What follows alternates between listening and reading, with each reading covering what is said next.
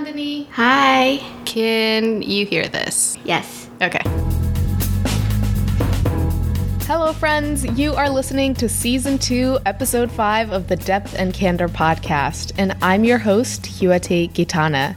If you're just tuning in for the first time, welcome. This podcast is all about sharing stories that help us live vibrant lives from the inside out. And today we're doing something a little bit different.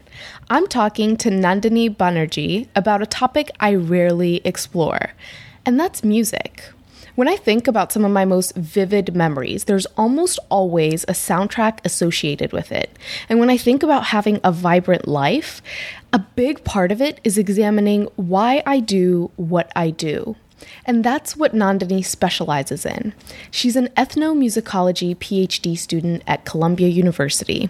And when we first met, I was so fascinated by her work and the fact that she gets to dissect music as a career. So, on today's episode, she shares her story and encourages us to think about what we're consuming when we're listening to music. Okay, let's go to the show. I am so excited for today's podcast episode. I'm here with my friend Nandini, who is an ethnomusicologist.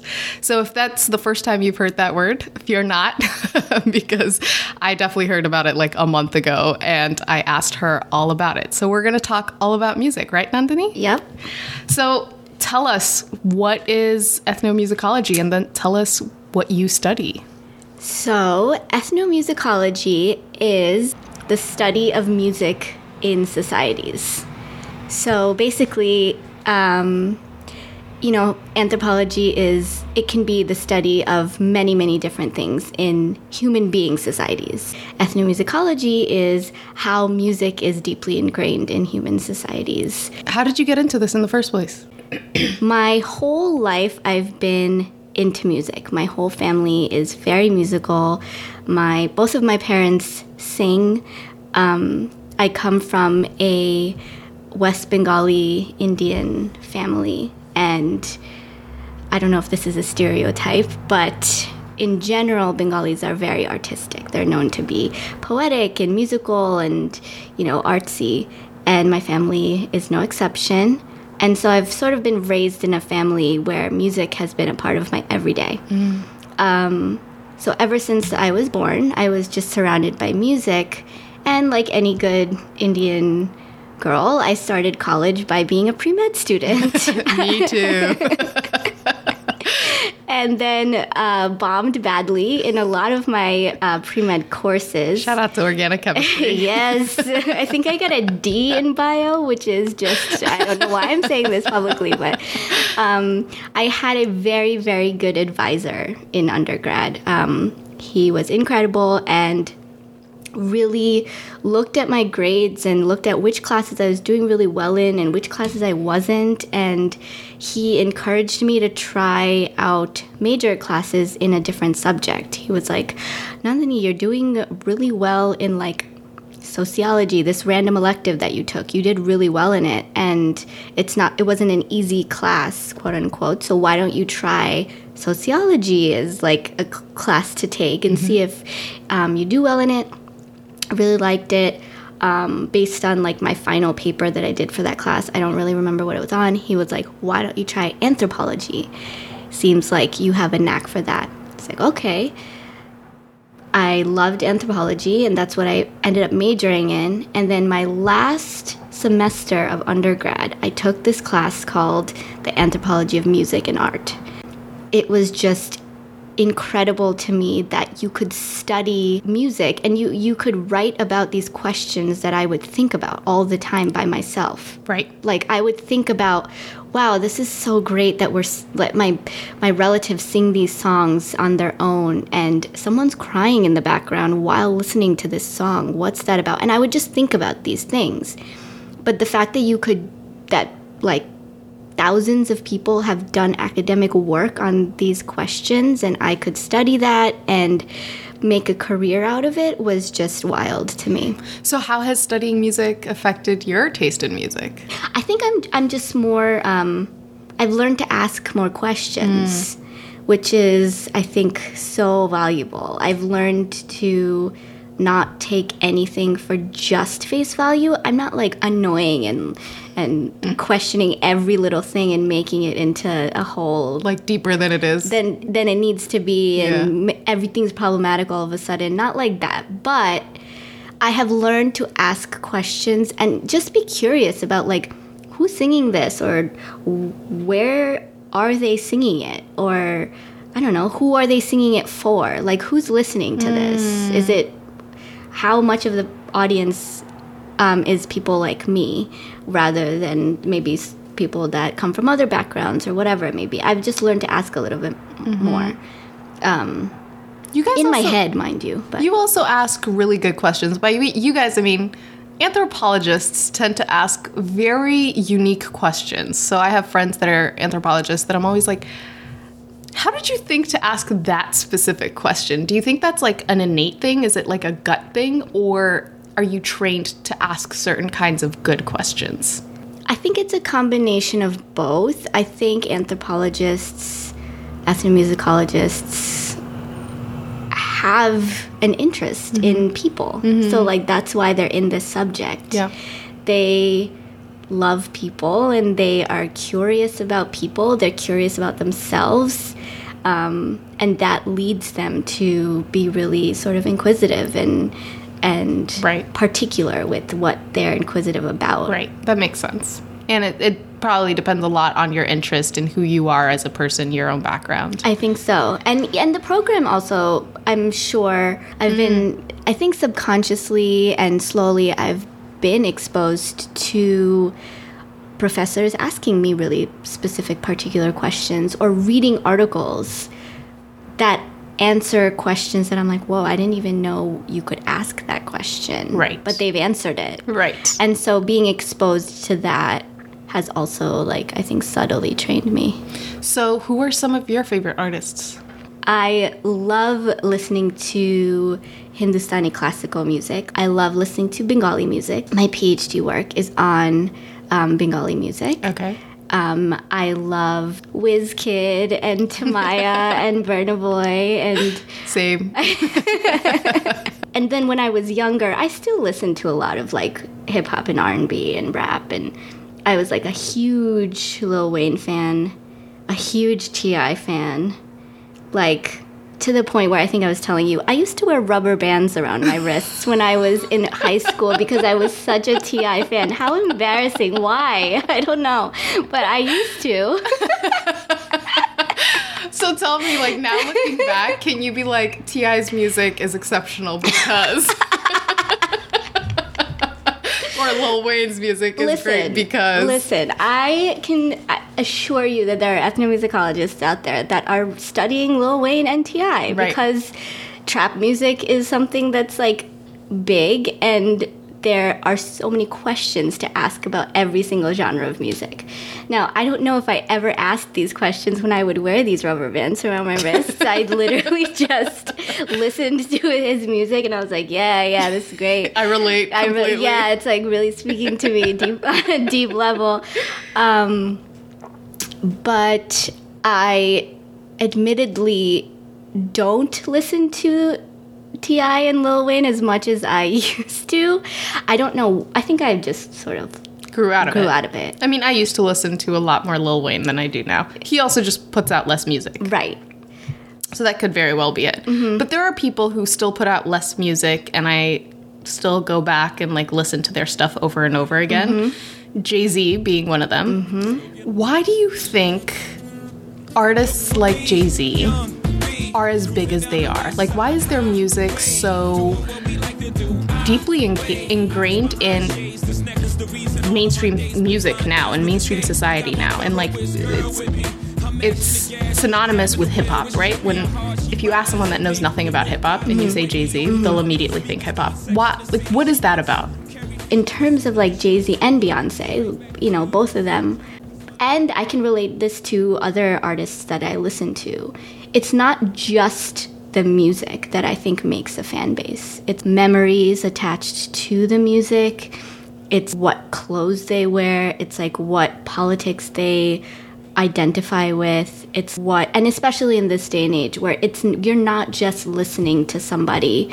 You're following them on Instagram. You're following them on Twitter. You're always looking at like what little outfit like Blue Ivy's wearing. So like you see everything that has to do with this person. Mm. Um, and then there's like this nostalgia that like, whoa, Jay Z and Beyonce are this now, but I've known them back when they were that. Right. And so being part of that transition, I think also has a lot to do with a fan base. That totally makes sense. sedimenting sense. a fan base. Yeah. And this is actually the real reason why I like both of them is that they represent a certain kind of work ethic that I really um, respect and admire. So the music kind of comes second for me. And the reason I wanted to talk to you about music is because I would never claim to be a music head. But when you were telling me about ethnomusicology and studying cultures and music, I was like, oh, that is totally fascinating to me. Yeah. Like, why do I like the music I like today? And I didn't like it a year ago or 10 years ago or whatever. Mm-hmm. But also, when you mentioned memories and music, that prompted a question for me about music therapy. What exactly is music therapy? Is it the same thing as when I feel down and I'm like listening to music in my apartment to feel better, or is it deeper than that? Music therapy can be anything in that spectrum. It can be exactly what you're saying. You're feeling you had a bad day, you come back and you listen to like this one song that you just love so much. You know, every single word to it, you listen to it every day, and it just brings you back to that like space of comfort and coziness and safety and protectedness. Mm. You, it could that could be music therapy, or it can be um, what's that film about the Alzheimer's patients who listen to music from their childhood and they have they have been mute for years and years, but after listening to these songs on headphones, they start tapping their fingers and they start moving along, or even like mouthing the words silently. Mm. It could be to that or it can be even more scientific, which I don't really know about, but I don't think music therapy has any specific definition. Therapy is everything. Mm-hmm. Um, it's very personal. Yeah. Um, it's kind of insane. I will go through times where, you know, I'm feeling great and I will have heard a song over and over again without really thinking about it. And there will come a time when maybe I'm not feeling so great.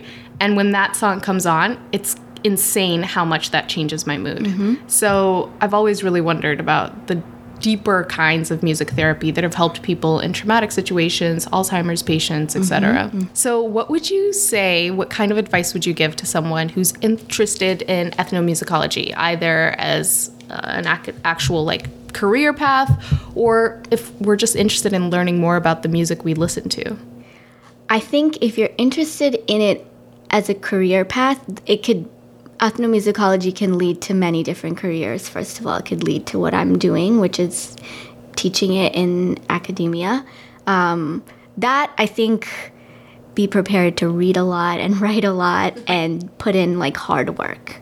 But if you if your interests bring you into this field rather than oh I want to be a professor, what can I get a degree in? Let me just jump into something that is much more difficult than your passion bringing you into a subject because now I'm writing my dissertation and I'm excited about it. It's really hard work and it's I get writer's block more often than not, but it's so cool that I am able to read books and write about songs that I have listened to since I was born.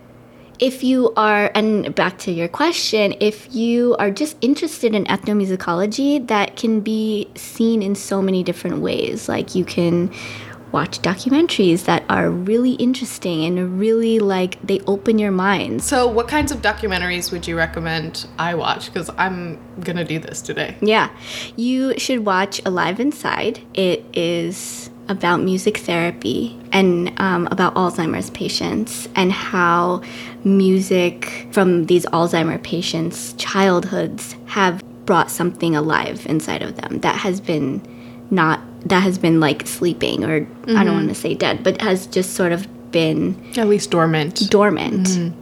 If you're interested in ethnomusicology or the effects of music in society, whatever you listen to, listen to it with an inquisitive mind. Like, pay attention to the music that's going on in the background.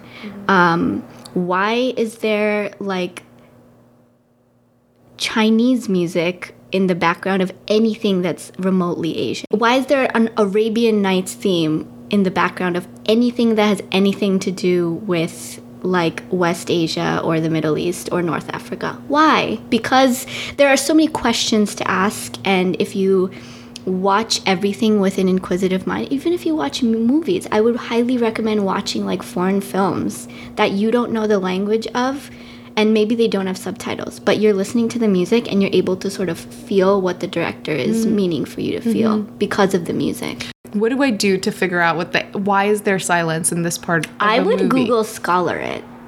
I would go to Google Scholar and I would type in keywords silence in films, and there will be thousands of articles that come up. You just made me so much smarter. I love Google Scholar. I use JSTOR and all of these things too, but Google Scholar is like so many different resources packed into one. oh, you know when you said you were excited about your dissertation, mm-hmm. that was something I've never heard anyone else say really? ever. Really, and like Maybe when I- I'm not that far along yet, so I'm, I won't be in like a year.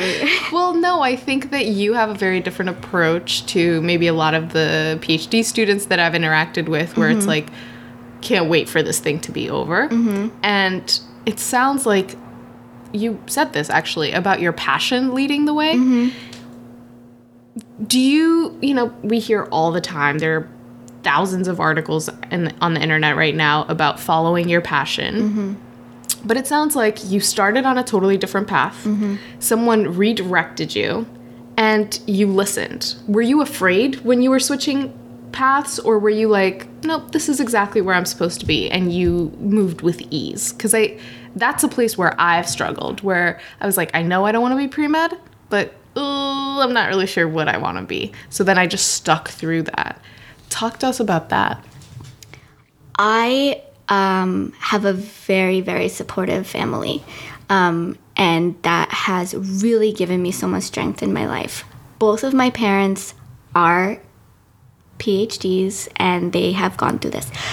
Admittedly, I'm from I come from parents that are always like, "We got you. Like, don't worry about it. Like, do exactly what you want to do. Don't always worry about like making money or like doing a thing." And a lot of people don't have that freedom, and mm-hmm. that's completely real. Mm-hmm. And that is many, many people's reality. And so, this sort of like following your passion thing right off the bat is much easier said than done and i really see that. For example my father like he was a science he was a biologist and when he was younger he had to support his family and so he had to make money and so he went into that field. But he's always been a humanities student like in his heart and he was never happy with what he did. Hmm. And so at age 40 he went back to school and got a degree in journalism and now he's like an he's an activist and he works for local 3 labor Oh union and is just like doing his thing but he's been able to do that because my mom was also working full time and he's had that economic stability and sort of just like stability in all aspects of his life in order to pursue his passion.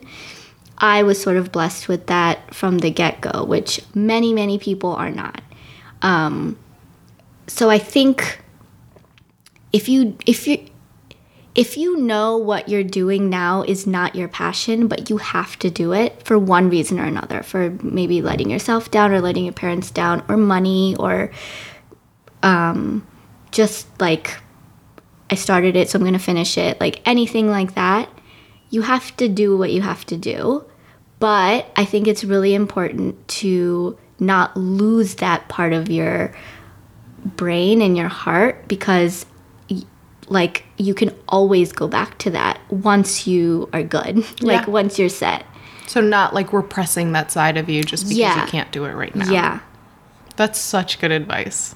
What can the Depth and Candor community do to support you? i don't know to support me in particular but to support what i do Um, I think we can encourage ourselves and our loved ones and people that are around us that are interested in music, we can encourage everyone and urge everyone to ask these questions and be inquisitive about genres.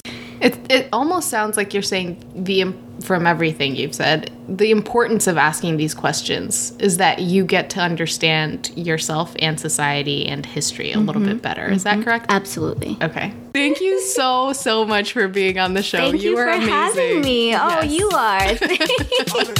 This was so much fun. Good. I'm glad you and there it is. Yes that was such a fun interview to record I guess I always say that, but it's because it's true.